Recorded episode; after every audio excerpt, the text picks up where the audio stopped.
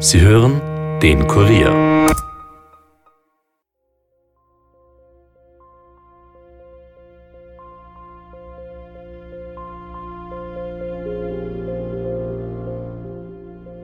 Das Problem, das wir jetzt äh, aktuell haben, ist, dass wir weder von Hubert Schmidt eine Spur haben, noch äh, von seinem zuletzt äh, benützten Fahrzeug.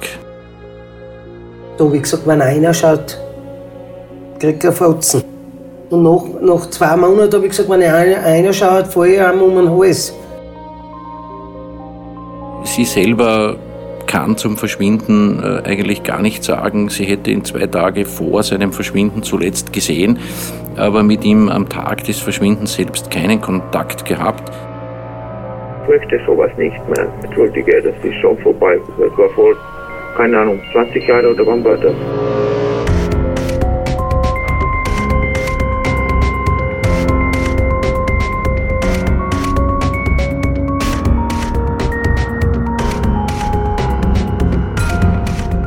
Herzlich willkommen zu Dunkle Spuren, dem True Crime Podcast des Kurier, in dem wir ungelöste Kriminalfälle aus Österreich ganz neu aufrollen.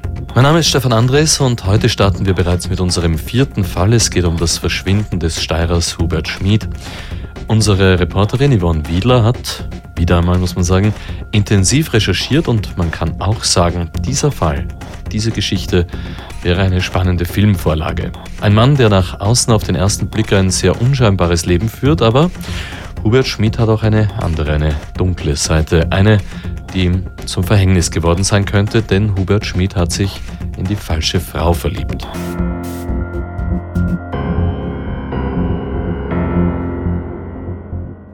Im Kurier Podcast Studio freue ich mich jetzt, Yvonne Wiedler begrüßen zu dürfen. Hallo Yvonne. Hallo Stefan.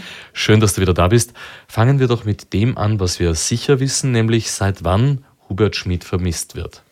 Hubert Schmid ist am 17. Oktober 2003 in der Früh verschwunden. Er war damals 43 Jahre alt und es gibt bis dato keine brauchbare Spur zu seinem Verbleib. So lauten die Informationen von Seiten der Polizei. Das Problem und das Thema, das wir jetzt äh, aktuell haben, ist, dass wir weder von Hubert Schmidt äh, eine Spur haben, noch äh, von seinem zuletzt benützten Fahrzeug. Wir haben keinen Hinweis bekommen, obwohl wir relativ stark mit Öffentlichkeitsfahndung gearbeitet haben und auch ähm, einen Filmbeitrag in der Serie Aktenzeichen XY ungelöst gemacht haben. Wir haben von seinem zuletzt benützten Fahrzeug, zum Beispiel von dem äh, Audi 80 äh, mit dem behördlichen Kennzeichen Bruck an der Mur 713 Anton Ulrich, bis heute keinen Hinweis erhalten, wo sich dieses Auto befindet.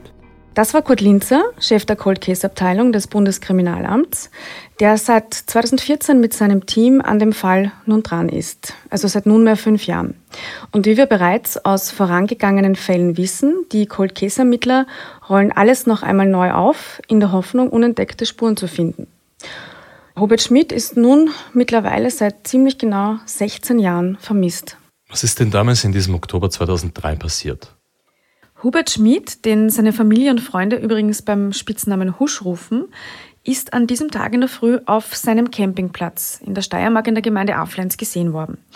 Und ich sage sein Campingplatz, weil er hatte diesen gepachtet und hat dort auch alles in Schuss gehalten.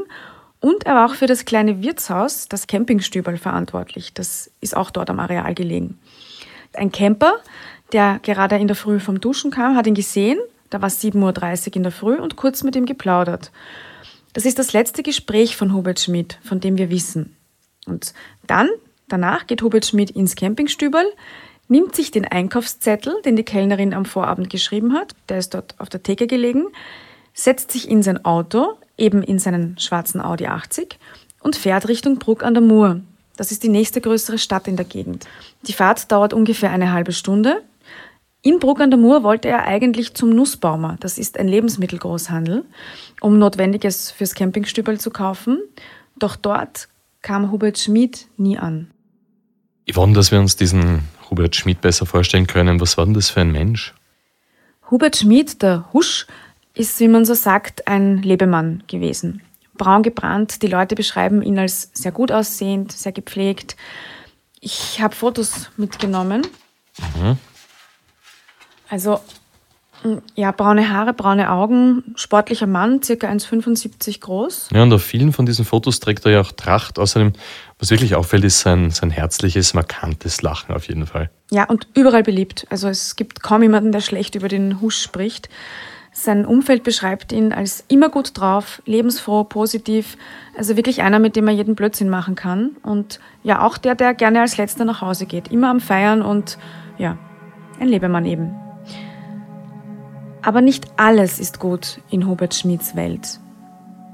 Es fehlt nämlich eine ganz wichtige Person in seinem Leben, seine kleine Tochter Ingrid. Sie war damals noch im Kindergartenalter, lebte 2000 Kilometer weit weg in einem spanischen Bergdorf bei ihrer Mutter. Wie ist es dazu gekommen? Ja, Hubert Schmid war bis zum Jahr 2002, also bevor er den Campingplatz gepachtet hatte, immer Fernfahrer und da war er oft beruflich mit dem LKW in Spanien unterwegs. Im Zuge dessen hat er die Frau kennengelernt und die Tochter ist entstanden. Die Beziehung hat allerdings auf Dauer nicht funktioniert. Daher war er sie so oft wie möglich besuchen. Und die waren auch mal in der Steiermark, seine Familie kennenlernen, die beiden. Und die Frau hat aber dann irgendwann eine neue Beziehung begonnen und wollte nicht mehr, dass Hubert Schmidt dort auftaucht. Mm, das hat ihn wahnsinnig belastet, war sehr schwer für ihn. Im Jahr 2002 hat er dann das Lkw-Fahren endgültig an den Nagel gehängt. Er wollte das nicht mehr, es hat ihm gereicht, er wollte nicht ständig unterwegs sein und im Ausland sein und hat sich dann eben dazu entschieden, Campingplatzchef und Wirt zu werden. Da ist er extrem aufgeblüht, mit Leib und Seele war er da dabei. Die Camper haben sich sehr wohl bei ihm gefühlt. Er war sehr witzig, er konnte alles reparieren und hat das Campingstübel auch immer ein bisschen länger offen gelassen, ist dort mit den Gästen lange zusammengesessen, Schmäh geführt, zuhalten. Mhm. Das ist also die eine Seite von Hubert Schmid, aber wir haben es schon angesprochen, Evi, es hat dann eben auch noch diese andere Seite gegeben.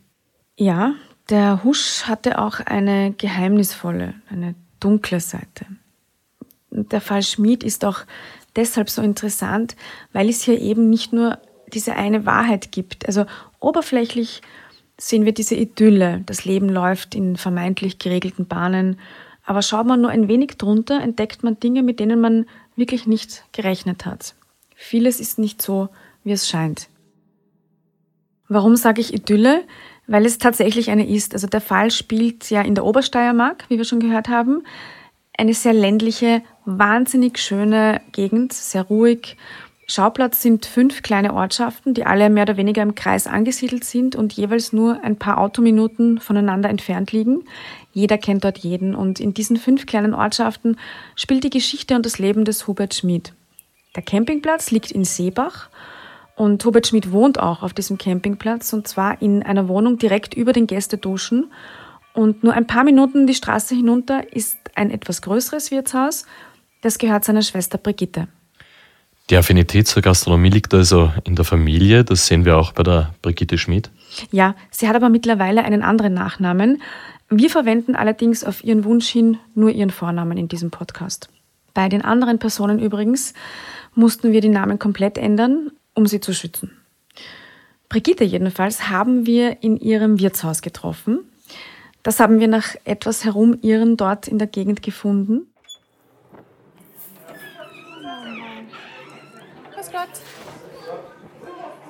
Jetzt muss man sich so ein richtiges Landgasthaus vorstellen. Gleich beim Eintreten der große Stammtisch. An diesem Tag war es ein Frauenstammtisch. An einer Tafel stehen die nächsten Termine fürs Frühshoppen und fürs Sparvereinstreffen. Alles ist sehr rustikal, sehr viel dunkles Holz, sehr schnörkellos. Es riecht nach Hausmannskost, Mehlspeisen und kaltem Rauch. Und man fällt natürlich auf, wenn man dort hineinkommt. Aber nach ein paar skeptischen Blicken war ich eh schon wieder uninteressant.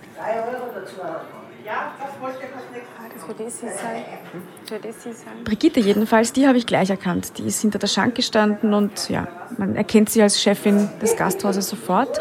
Sie hat mir mit einer Handbewegung gedeutet, wir sollen uns links im anderen Raum zusammensetzen, weil dort ist es ruhiger. Grüß Gott. Yvonne Wiedler vom Kurier. Wir sind neun Kinder. Neun Kinder? Ja. Okay. Ja, das ist. Wir haben eigentlich immer alle zusammengehalten. Mhm. Das war so. Und er hat keinen Grund gehabt, dass er verschwindet.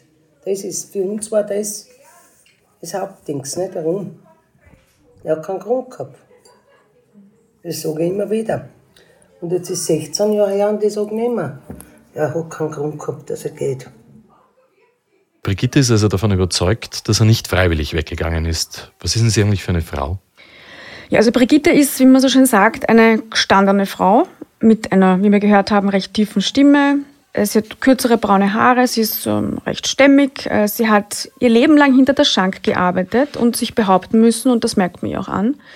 Sie ist eine Frau, die im Winter auf den Skihütten ausgeschenkt hat und den Rest des Jahres im Ort ein Wirtshaus betrieben hat. Also sie hat immer viel körperlich gearbeitet. Ich war die zweite, die ältere ist schon gestorben. Die zweite, okay. Die sind gestorben, die Mama ja, die Mutter ist gestorben und mhm. der hat noch gelebt da. Wie das war, sie okay. noch gelebt. Mhm. Und meine Schwester, die mhm. ältere ist gestorben. Und jetzt bin ich die ältere. Mhm. Er hat sehr geschaut auf, auf die Mami. Ja. Das, ja, er war für die Buben der ältere. Die anderen Buben waren alle jünger. Mhm. War er sehr auf die Mutter. Mhm. Er hat geschaut auf ihre, ja. Hm. Also hat er mit der Mutter ein gutes Verhältnis ja, gehabt? Ja, ganz gut. Ganz gut, ja. Mhm. Ja, aber es ist immer schwer, wenn es Stress drüber ist. Ja. Das Schwierigste ist halt das Ungewisse. Wenn du das so liest in der Zeitung, da ist einer verschwunden, ja, ist er verschwunden. Und wenn du selber betroffen bist, ist das extrem. Am Anfang war sie sehr gefasst, auch distanziert, zurückhaltend mir gegenüber.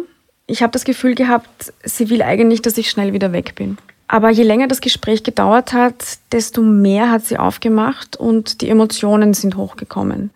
Sie hatte von all den Geschwistern den engsten Kontakt. Sie hat dem Husch oft im Campingstübel geholfen. Aber ich muss sagen, die Familie hat generell einen sehr starken Zusammenhalt.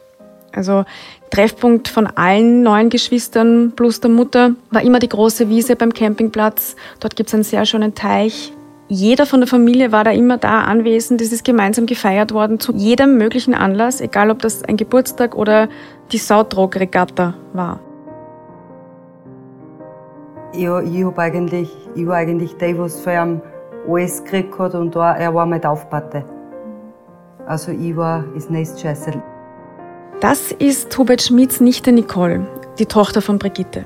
Sie hat ihren Onkel, wie soll ich sagen, vergöttert. Und das tut sie heute noch. Ich war die Einzige, die nach Spanien mitfahren hat dürfen mit ihm. Mama war auch mit, gell? Ja. Sind wir alle gefahren. Also ich war wirklich, ich habe zwar meine Fotzen gekriegt, aber weil ich nicht mehr gepflanzt habe. Was haben Sie da gemacht? Wenn ich gewusst habe, er kommt vom Arbeiten heim, bin ich schnell in mein Zimmer aufgerannt und habe die Musik voll laut aufgetragen, weil ich genau gewusst habe, das hat er nicht mein. Und dann war ich die Erste, die ihn gesehen hat. Da haben wir der ist durch auf die Bord und ist schon bei mir gestanden im Zimmer. Zuerst habe ich einen Fotzen gekriegt und dann hat er mir immer was mitgebracht. Aber nur eine Gaude, Tätschert. Ich bin beim ersten Treffen mit Brigitte und Nicole zusammengesessen und ja, als die Stimmung das dann ein bisschen besser zugelassen hat, habe ich nach dem 17. Oktober 2003 gefragt. An den Tag haben wir uns auch noch nichts gedacht, weil er verschwunden ist. Weil das war sein freier Tag und am freien Tag ist er einkaufen gefahren. Mhm. Also für, für sein Stübel nicht? Und wie war jetzt der Tag vom Verschwinden für Sie? Also wie erinnern Sie sich an den Tag zurück? Das kann ich Ihnen sagen. Ich habe nachher gearbeitet für ihn, weil wir geglaubt haben, er ist wo angesoffen, nicht? Mhm. dass er mich getroffen hat. Und da habe ich weitergearbeitet drin in Stübern. Und da habe ich gesagt, wenn einer schaut, kriegt er Fotzen. Und nach, nach zwei Monaten habe ich gesagt, wenn einer, einer schaut, fahre ich einem um den Hals. Das war so. Ich habe da einfach weitergearbeitet, weil wir ihm geglaubt haben, der, weil er hat einmal, ist auch, ist auch einkaufen gefahren, gell? und da ist auch am Tag nicht heimgekommen, erst am nächsten. Da hat er irgendwo einfach getroffen. Und da haben wir geglaubt, das ist auch so, ne? Nur, dass man nie mehr was hören oder was sehen kann, das war ganz schlimm. Das war schlimm. Ja, und als dann klar war, der kommt dieses Mal aber nicht mehr so wie sonst wieder, ja, da haben sie ihn dann vermisst gemeldet. Das ist vielleicht die wichtigste Frage bei allen vermissten Fällen. Wer war die letzte Person, die ihn gesehen hat? Das war tatsächlich seine Nichte Nicole, die wir vorhin gerade gehört haben. Und Was halt für sie besonders schlimm ist, sie hat halt damals nicht gewusst, dass das das letzte Mal sein wird, wo sie ihren Onkel sieht. Für mich war es eine ganz normale Situation. Ich bin mit meiner Kleinen so wie zwei, dreimal in der Woche umgefahren, meine Eltern besuchen und die Oma. Und da auf der Umfahrung sind wir füreinander gefahren. Und das, ich hab, das war, das war erste, ganz normal, nicht? Weil das war normal. Wir haben gerade beim Einkaufen gefahren. Er war aber nie. Sie sind sich so entgegengekommen, Ja, genau. oder? Ja. Er ist hinausgefahren und ich herein. Das ist dann nicht weit weg gewesen von da, oder? Fünf, sechs Minuten, wie lange Ja. fast noch mehr? Und da haben Sie noch, haben Sie noch aktiv wahrgenommen? Ja. Also schon aus dem Auto gewunken? und- Ja. Okay. Und dann habe ich ihm gleich gesagt, der Husch ist auch schon einkaufen gefahren. Das bedeutet also, wie an diesem 17. Oktober 2003 der Husch in der Früh auf der Bundesstraße in Richtung Bruck an der Mur unterwegs war, um einzukaufen, ist seine Nichte Nicole in der Gegenrichtung an ihm vorbeigefahren. Die beiden haben sich sogar noch zugewunken. Ja, genau. Das war am Tag des Verschwindens. Da war es dann ungefähr 8.15 Uhr in der Früh, als sie sich tatsächlich noch zugewunken haben aus den beiden Autos. Und seitdem fehlt jede Spur von Hubert Schmidt und von seinem Auto. Yvonne, du hast vorhin gesagt, die Familie hat ihn dann ein paar Tage später vermisst gemeldet. Wir haben aber auch schon gehört, dass er eine Tochter und eine Ex-Partnerin in Spanien hat. Kann es nicht sein, dass er zu seiner zweiten Familie nach Spanien abgehaut ist? Ja, daran haben viele zuerst gedacht oder auch darauf gehofft, sage ich mal. Aber er ist auch dort nie wieder aufgetaucht. Und für uns waren leider weder die Ex-Partnerin noch die Tochter zu sprechen. Aber die Polizei hat das natürlich geprüft, aber de facto als Option ausgeschlossen. Und da ist noch etwas ganz Entscheidendes, das auch gegen ein freiwilliges oder bewusstes Untertauchen spricht. Es ist nämlich ein, ich sag mal, für deren Verhältnisse höherer Geldbetrag in seiner Wohnung gefunden worden. Wir haben schon ein gutes Verhältnis gehabt, wenn man mal, aber ich hätte nie gefragt, hast du ein Geld daheim oder was weißt das Und da hat ihm die Kripo gesagt, wir sollen einfach seine Wohnung durchstöbern. Und was, was wir glauben, was wichtig ist, sind wir dann nicht an. Dann haben wir das Geld gefunden und gar nicht wenig Geld. Das war viel. Und wenn der anhauen will, wenn der anhauen wollte und der hätte das mitgenommen, das hätte keiner gewusst. Also seine Schwester hat viel Bargeld in seiner Wohnung gefunden, nachdem er verschwunden war? Ja, genau. Die Familie hat einige tausend Euro in seiner Wohnung gefunden. Wie viel es genau war, kann nicht mehr ganz rekonstruiert werden. Also 6000 Euro jedenfalls hat die Familie bei der Polizei angegeben. Die wären noch in der Wohnung gewesen. Es ist bis heute auch unklar, wo das Geld herkam.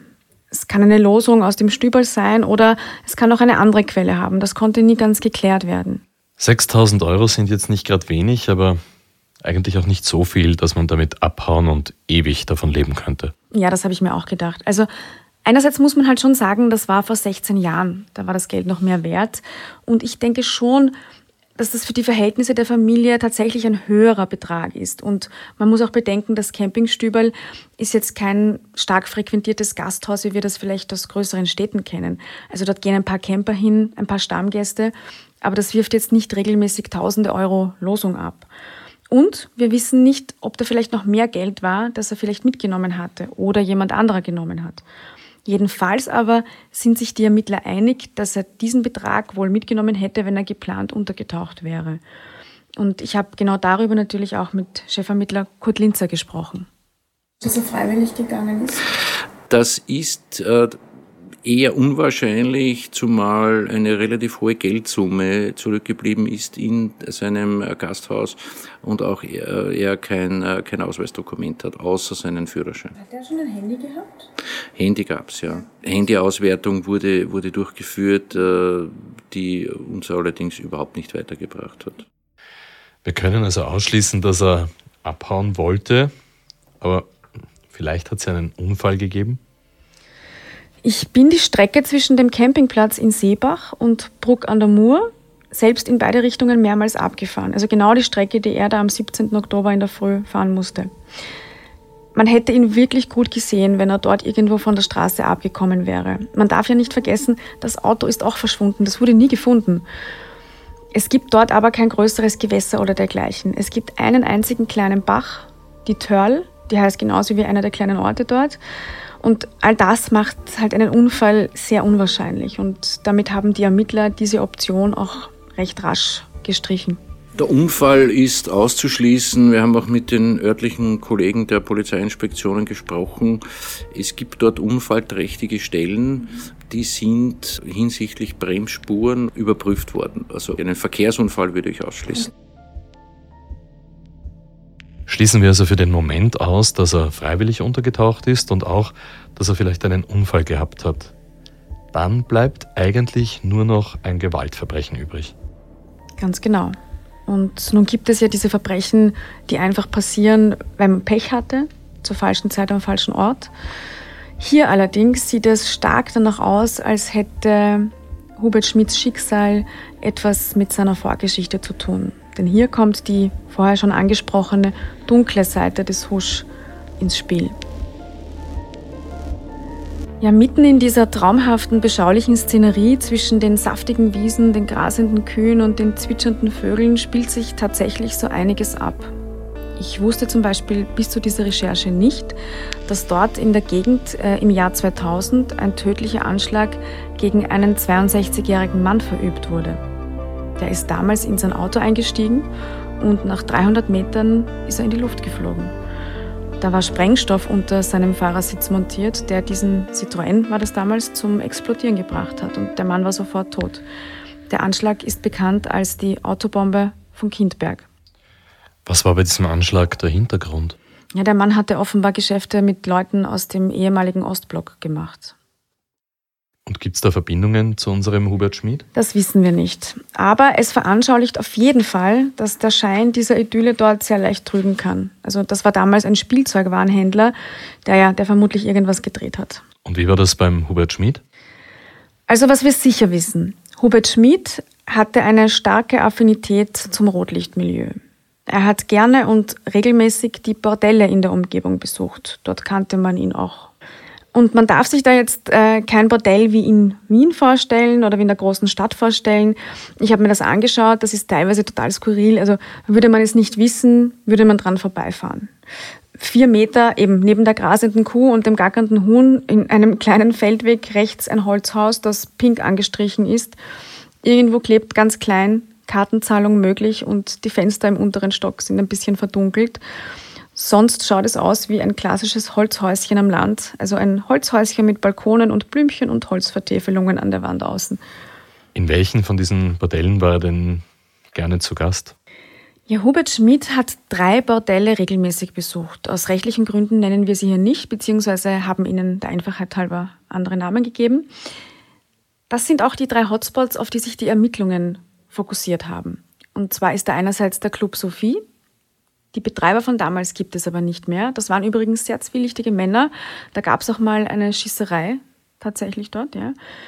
Dann gab es ein etwas kleineres Bordell namens Monique Bar. Da ist der damalige Betreiber mittlerweile verstorben. Und dann gibt es noch das Bordell, wo Hubert Schmid am häufigsten war. Es ist auch das näherste zum Campingplatz, das Dreamland. Das ist übrigens das von mir vorhin beschriebene pink gestrichene Holzhäuschen. Und gibt es dieses Dreamland noch? Das Haus an sich gibt es noch, aber es ist nicht mehr im Bordellbetrieb. Das Geschäft ist über die Jahre immer schlechter gegangen und heute ist es eine normale Frühstückspension, allerdings noch mit dem gleichen Besitzer wie damals.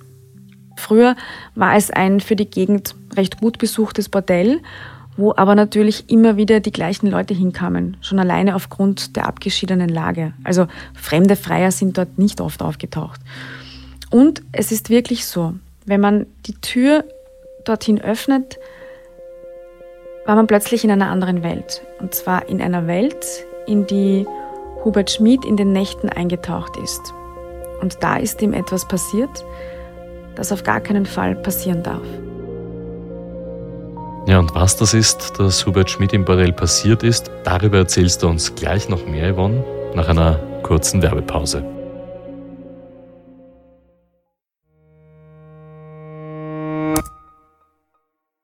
Dunkle Spuren ist ja nicht der einzige Podcast des Kurier.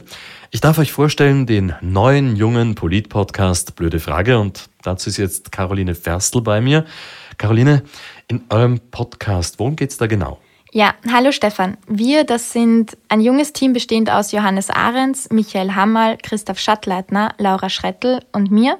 Und wir sprechen in unserem Podcast Blöde Frage über gesellschaftspolitische Themen. Also wir diskutieren etwa über Klischees, aktuelle Problematiken und Themen, die die Menschen einfach gerade bewegen.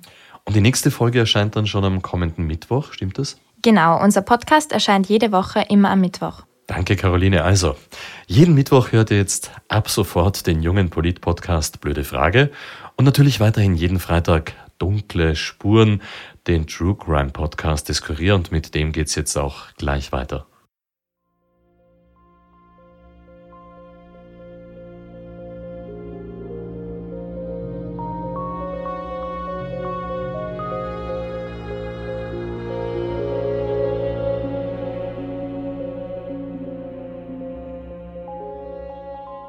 Willkommen zurück zu Dunkle Spuren, dem True Crime Podcast des Kurier und zum Fall des verschwundenen Steirers Hubert Schmid. Yvonne, vor der Pause haben wir darüber gesprochen, dass ihm etwas passiert ist, das auf gar keinen Fall passieren darf in einem Bordell. Was ist denn das? Im Jahr 2002 hat sich im Dreamland, also in seinem, wenn man so möchte, Lieblingsbordell, etwas verändert. Und zwar hat dort eine neue Prostituierte begonnen zu arbeiten. Wir nennen sie hier Gabi. Hubert Schmidt war wieder mal dort an einem späten Abend und plötzlich sieht er diese junge Frau an der Bar sitzen. Bildhübsch, lange braune Haare, braune Augen, blutjung. Er hat sich zu ihr gesetzt, mit ihr geredet und erfahren, dass sie aus Ungarn stammt und eben erst ganz kurz hier in der Gegend ist. Sie hat damals kaum Deutsch gesprochen, aber das Notwendigste für den Job konnte sie. Hubert Schmidt jedenfalls war hin und weg von ihr. Mm, sie stand eben auch noch ganz am Anfang ihrer Prostituiertenlaufbahn. Sie wirkte wohl noch sehr unschuldig und mädchenhaft. Wie alt war sie? Sie war zu diesem Zeitpunkt knapp 20 Jahre alt. Ja, und Hubert Schmid kam dann immer öfter dorthin. Also er war eh schon oft dort, aber er kam dann noch öfter. Also Leute sprachen da wirklich von dreimal die Woche, die er dort war. Das war anfangs noch kein Problem. Also er war ja auch einfach normaler Kunde, ist mit ihr aufs Zimmer gegangen, hat gezahlt und fertig. Aber er hat sich dann wohl verliebt und wollte mehr. Was wollte er denn? Meine, wie hat er sich das vorgestellt? Bekannte, sein Umfeld sagen, er wollte ein Leben mit ihr. Also es gibt da ganz konkrete Beschreibungen von sehr skurrilen Situationen. Ich greife jetzt eine heraus. Als er eines Abends ins Dreamland kam zum Beispiel, ist er wieder wie immer schnell zu ihr, ähm, hat sie okkupiert und ja, da saß er dann mit ihr unten an einem Tisch neben dem Tanzbereich und ja, hat sie nur gestreichelt und angeschaut und äh, wie zwei Verliebte hätten sie ausgesehen, wurde mir erzählt. Gabi hat äh, der Polizei in einer von ihren vielen späteren Vernehmungen gesagt, dass er, wenn sie am Zimmer waren, äh, eigentlich oft nur kuscheln wollte und er sei gerne mit dem Kopf auf ihren Knien gelegen und der Hupsi, so hat sie zu ihm gesagt, als einzige, nicht Husch, sondern Hupsi, sei dann auch einfach oft auf ihren Knien so halb kuschelnd irgendwie eingeschlafen. Ja, und diese unangebrachte Beziehung, die hat sich natürlich schnell dort herumgesprochen. Aber man muss auch dazu sagen, der Husch hat das mit der Zeit auch selbst seinen Freunden und der Familie erzählt. Eine schlechte Idee. Ja, eine sehr schlechte Idee, denn mit dieser Beziehung war eigentlich niemand einverstanden, milde formuliert. Und was hat seine Familie dazu gesagt? Na, die waren total dagegen und schockiert. Er hat gesagt, zu der hat er immer gesagt, er braucht eine Könnerin. Und dann wollte er hinten einmal arbeiten, nicht? Ist eh klar. Weil das hat er mir erzählt, habe ich gesagt, du bist ein fester Trottel. Habe ich gesagt, das kannst du nicht tun. Huberts Schwester Brigitte hat auch heute noch sofort einen anderen Gesichtsausdruck aufgesetzt, als ich den Namen dieser Prostituierten erwähnt habe. Und auch seine Nichte Nicole erinnert sich noch diesbezüglich an ein Gespräch mit ihrem Onkel. Wie ihm immer gesagt, er war ein Todel, er kriegt was anderes aus wie so einer. Mhm. Und dann hat er gesagt, ja, wer will denn den noch an den schon haben? Und es wird schon irgendeine kommen, er braucht jetzt eh keine. Und er war halt, er, er hat halt viel Black geredet auch. Ja. Also da hat man nie sagen können, meint das jetzt ernst oder nicht. In dem Fall hat Hubert Schmid es aber ernst gemeint. Sehr ernst sogar. Er war nämlich wahnsinnig verliebt in Gabi. Und abgesehen von der Familie hatten natürlich auch andere Leute ein Problem mit dieser Liaison. Nämlich jene Leute, die Geld mit Gabi verdient haben. Okay. Hast du nicht vorhin gesagt, dass der Husch die Stunden im Zimmer sowieso jedes Mal normal bezahlt hat? Ja, er hat zwar das Zimmer bezahlt, aber zum Beispiel hat er weniger Getränke konsumiert. Ah ja. Doch die Betreiber dieser Bordelle verdienen gerade an diesen, sage ich mal, meist auch überteuerten Getränken sehr viel. Und da war der Betreiber des Dreamlands auch keine Ausnahme. Außerdem hat er Gabi oft besetzt. Das heißt, sie war dann für andere Männer kaum noch verfügbar. Aber sie war, wie es ein Mann formulierte, von dort das beste Pferd im Stall. Aber das noch größere Problem war, dass Hubert Schmidt mit der Zeit äh, verstärkt ein Problem damit hatte, wenn Gabi zu anderen Männern ging. Er ist also eifersüchtig geworden. Ja, genau. Auch Und- keine gute Idee. Nein, auch keine gute Idee. Also er ist eben auch eifersüchtiger geworden und hat dann immer öfter, auch vor anderen, und dort kennt ja jeder jeden, gesagt, dass er nicht mehr will, dass sie diesen Job macht. Sie sollte was Besseres machen. Etwa bei ihm im Campingstübel als Kellnerin arbeiten, wie wir es äh, vorhin auch schon von seiner Schwester Brigitte gehört haben. Also es hat schon ein bisschen diesen Ich will sie retten Beigeschmack, wie man das ja auch aus, aus Filmen kennt. Ja, und das ist jetzt eine ganz schlechte Idee. Wenn der Bordellbetreiber hört, dass der Hubert Schmid, also der Husch, sie dort herausholen will, dann hat er natürlich ein großes Problem. Ja, aber ein noch größeres Problem war das für ihre, ich sage mal unter Anführungszeichen, richtigen Zuhälter. Dazu muss man auch die Geschichte von Gabi ein bisschen kennen. Sie ist in Ungarn unter extrem ärmlichen Verhältnissen und sehr rauen Umständen aufgewachsen. Das, was ihr passiert ist, nennt man in der Altkriminalistik Familienzuhälterei. In Gabis Fall waren es ihre zwei ungarischen Onkel, wir nennen sie Tibor und Attila.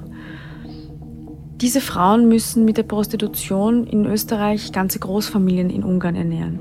Und sie ist da eine von sehr vielen. Und diese Familienzuhälterei, die gibt es in ärmlichen Milieus dort oft. Da kann es eben vorkommen, dass junge Männer zum Beispiel sehr bald zu Taschendiebstählen geschickt werden und junge Frauen eben in die Prostitution. Ganz im Dienste der Familie. Gabi jedenfalls wurde so Anfang 2000 zuerst in ein großes Bordell in Wien gebracht und kurz darauf kam sie ins Dreamland.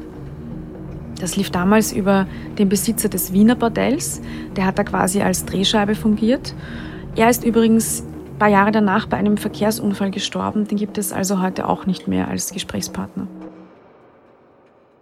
Gut, aber jetzt drängt sich die Frage auf, gibt es Gabi noch? Ist die damals zusammen mit dem Hubert Schmid verschwunden oder, oder lebt sie überhaupt noch? Gabi ist nicht mit Hubert Schmid verschwunden. Das war natürlich auch eine meiner ersten Fragen. Die war nach wie vor in der Obersteiermark, nachdem er verschwunden ist.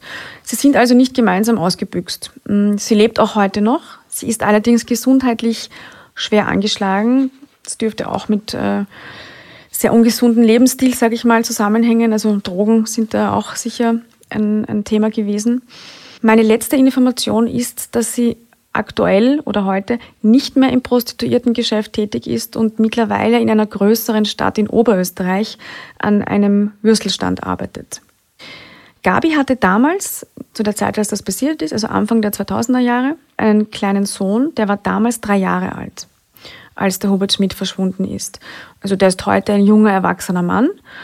Und der dürfte nicht viel von der Vergangenheit seiner Mutter wissen. Jedenfalls hat sie das mir gegenüber als Grund genannt, warum sie sich nicht äh, mit mir treffen möchte und über den Fall etwas sagen. Ich konnte daher nur ganz, ganz kurz mit ihr telefonieren. Ich habe sowieso die Krankheit, Depression und Panikattacken. Ich möchte sowas nicht mehr. Entschuldige, das ist schon vorbei. Das war vor, keine Ahnung, 20 Jahre oder wann war das? Ich möchte nichts, weil mein Sohn weiß überhaupt nichts davon, weil damals habe ich anders gearbeitet, wissen Sie eh was. Das will ich nicht, dass mein Sohn weiß davon oder so, ne?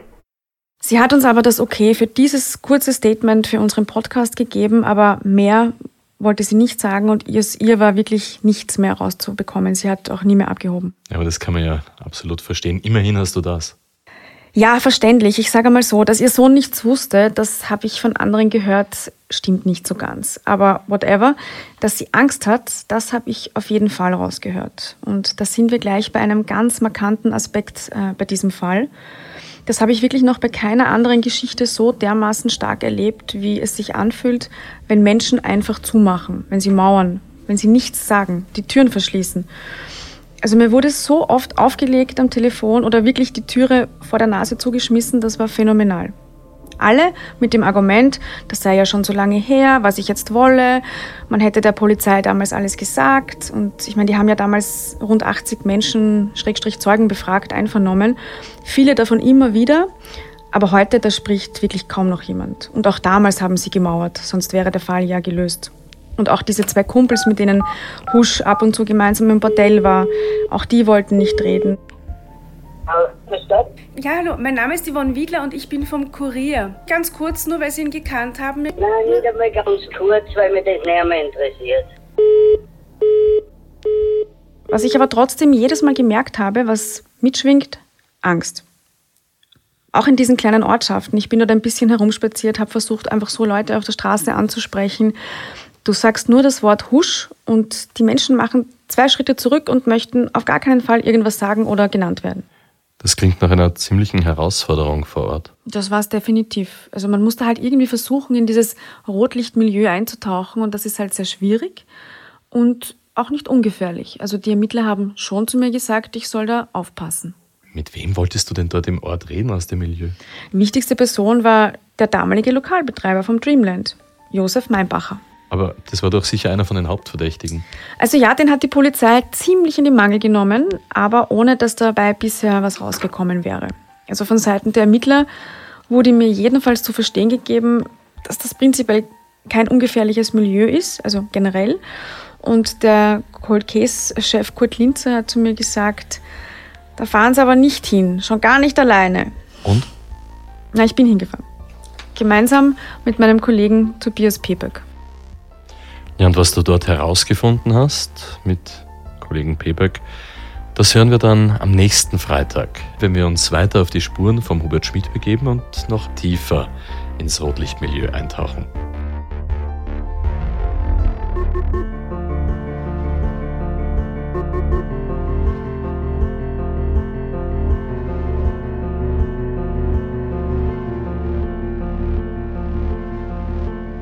Wir danken den Angehörigen, dem Bundeskriminalamt für die Zusammenarbeit sowie allen, die bei der Recherche zu diesem Fall geholfen haben. Und wenn ihr Hinweise zum Verschwinden von Hubert Schmid habt, dann richtet sie entweder direkt an das Bundeskriminalamt unter der Wiener Telefonnummer 01 24 836 985 025 oder gerne natürlich auch an uns per Mail an dunklespuren.kurier.at.